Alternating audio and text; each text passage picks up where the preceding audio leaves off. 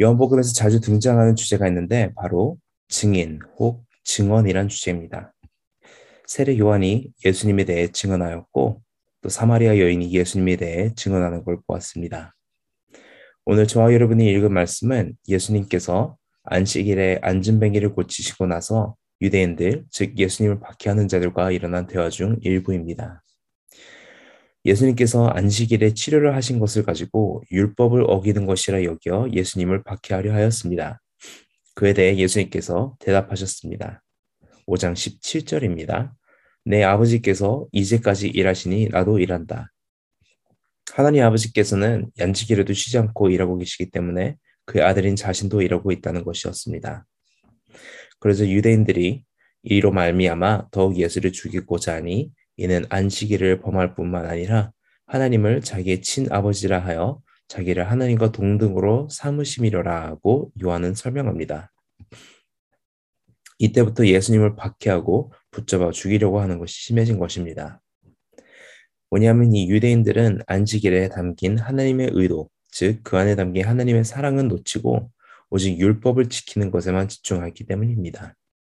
그리고 그 율법이 가리키고 있는 메시아가 예수님인 것을 알지 못하였기 때문에 예수님께서 하나님을 아버지라 하는 것을 진실로 받아들이지 않고 신성 모독으로 여긴 것입니다.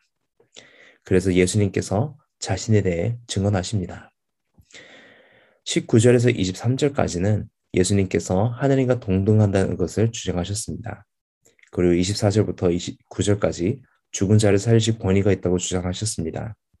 그리고 오늘 읽은 30절에서 47절까지 자신의 신성에 대해 확증하는 증인들에 대해 나누시는 것입니다. 그 증인들은 바로 세례 요한, 예수님의 기적들, 그리고 아버지의 말씀입니다. 이 아침 이 세 증언들을 통해 어, 저와 여러분 안에 예수님에 대한 믿음이 더 깊어지는 은혜가 있기를 소망합니다. 지금까지 예수님께서는 자신에 대해 직접 증언하셨습니다. 하지만 31절에서 다음과 같이 말씀하십니다. 내가 만일 나를 위하여 증언하면 내 증언은 참되지 아니하되. 분명 예수님께서 자신에 대해 증언하시는 것은 참된 진리였습니다. 하지만 그 당시 한 사람의 증언만으론 진실이 설립되지 못했습니다. 꼭 두세 명의 증언이 있었어야 했습니다. 예수님께서는 이전에도 자신이 하나님이라는 것을 보여주신 적이 있습니다. 마가복음 2장을 보면 한 중풍병자를 데려온 네 친구 이야기가 있습니다. 그때 예수님께서 중풍병자를 고치실 때 작은 자야 내 죄 사함을 받았느니라 라고 말씀하십니다. 이때도 어떤 서기관들이 신성 모독이라고 생각하였습니다. 분명 하나님만이 죄를 사하실 수 있는 것을 알았습니다. 아이러니하게 그 죄를 사하시는 하나님이 인간의 모습으로 그들 앞에 계신 것을 모르고 있었던 것입니다. 그래서 이들은 예수님께서 자신에 대해 말씀하시는 것을 믿지 않은 것입니다. 그래서 예수님께서 더 어려운 일을 하신 것입니다. 중풍명자에게 누워있는 자에게 내 상을 가지고 집으로 가라고 하신 것입니다. 그들이 예수님 자신에 대한 증언을 믿지 않았기 때문입니다. 오늘의 본문에서도 이 유대인들이 예수님을 향해 불신을 가지고 있는 것을 알고 계셨습니다. 예수님께서 여태껏 자신에게 어, 자신의 증언하셨 자신에 대해 증언하셨지만 자신의 증언뿐 아니라 다른 증언들 즉 증인들을 보여주시는 것입니다. 그중 첫 번째가 세례 요한입니다. 요한은 진리에 대하여 증언한 자입니다. 즉 길이요 진리요 생명이신 예수님에 대해 증언한 자입니다. 세례 요한은 켜서 비추이는 등불이었습니다. 요한복음을 적은 사도 요한은 사도 요한은 요한복음을 시작할 때 예수님이 태초부터 계셨던 말씀이시고 그 안에 생명이 있고 이 생명은 사람들의 빛이라고 소개합니다. 그리고 이 빛이 어둠의 빛이 돼 어둠이 깨닫지 못하였다고 말합니다. 그러면서 세례 요한이 바로 등장하고 세례 요한을 소개할 때 이 빛에 대하여 증언하는 자라고 말합니다. 하지만 세례 요한은 이 빛이 아니요 이 빛에 대하여 증언하러 온 자라고 설명합니다. 세례 요한의 삶은 이 빛을 사람들에게 비추는 등불과도 같은 자였습니다. 그래서 저는 이 등불에 대해 조금 묵상해 봤습니다. 등불은 자신을 태움으로써 빛을 내게 되어 있습니다. 즉 자신은 쇠하여짐으로써 빛을 더 비추게 하는 것입니다. 등불 자체에서 빛이 나진 않습니다. 등불을 먼저 불로, 즉 빛으로 켜야 빛을 발하는 것입니다. 먼저 예수님의 빛을 받아 그 빛을 가지고 주위를 밝히는 것입니다. 등불은 그 주위만을 또 밝힙니다. 등불 하나로 세상을 비출 수는 없습니다. 하지만 그 등불이 등불에 불이 닿는 곳은 밝아집니다. 우리 또한 이러한 삶의 부르심을 받았습니다. 세례 요한과 같은 증언자의 삶에 부르심을 받았습니다. 마태복음 5장 14절에서 16절입니다.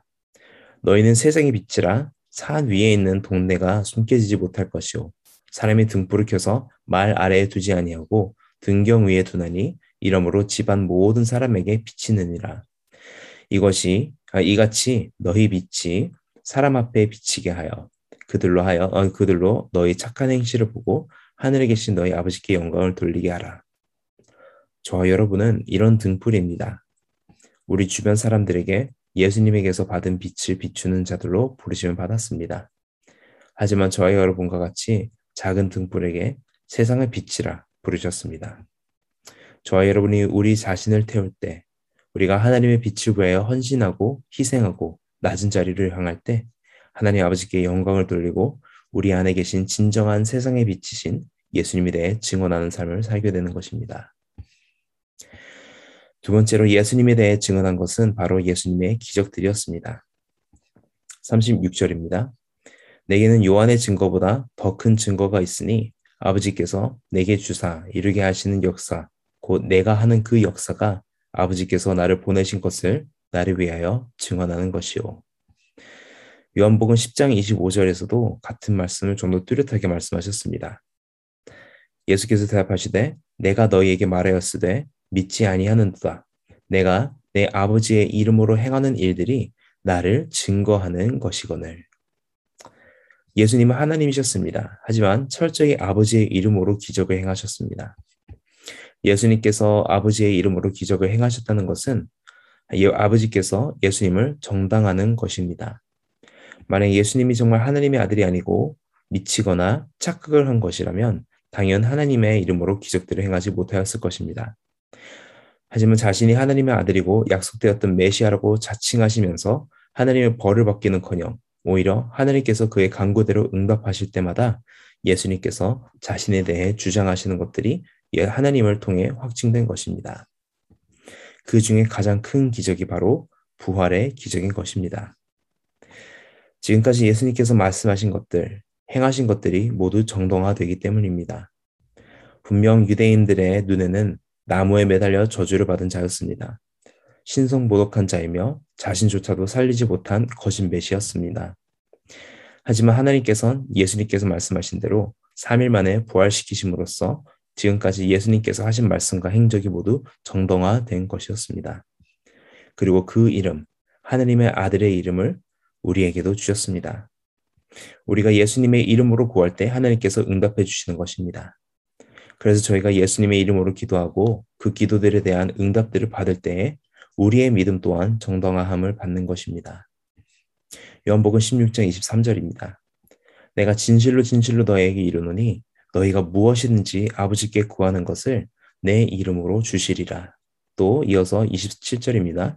이는 너희가 나를 사랑하고 또 내가 하나님께로부터 온 줄 믿었으므로 아버지께서 친히 너희를 사랑하심이라.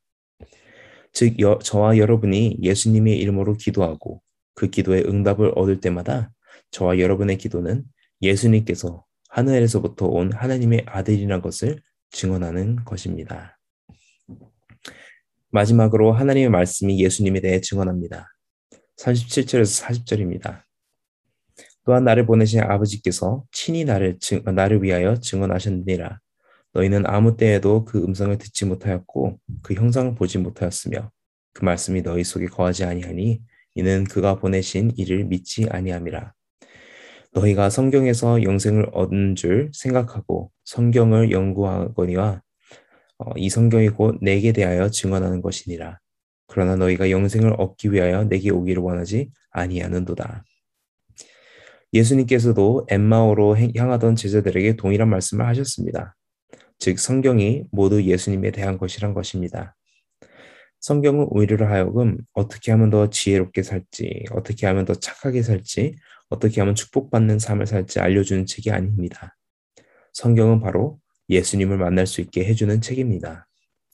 예수님이 어떤 분이신지, 그분의 생각, 그분의 계획, 그분의 성품에 대해 보고 그 안에서 우리 자신을 발견할 때 우리는 성경의 진가를 누리게 되는 것입니다. 그리고 그 예수님을 만나고 따를 때에 우리는 지혜롭고 선하고 축복받는 삶을 누리게 되는 것입니다. 저 여러분이 아침마다 접하는 이 말씀들은 결국 예수님과의 만남의 자리인 것입니다. 그리고 만남의 자리를 통해 저 여러분의 믿음이 더욱 견고해지길 소망합니다.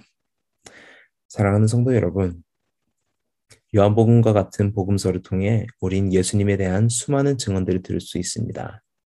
그 증언들을 들으면 들을수록 우리 안에 있는 믿음은 더욱 견고해질 것입니다. 그리고 우리 또한 예수님을 증언하는 삶을 살길 소망합니다. 세례 요한과 같이 하나님의 빛을 세상에 밝히는 삶에서 기도의 응답들을 통해 살아계신 하나님을 경험하시는 또 말씀을 통해 예수님을 만나시는 은혜가 저와 여러분께 임하기를 주의 이름으로 간절히 축원합니다.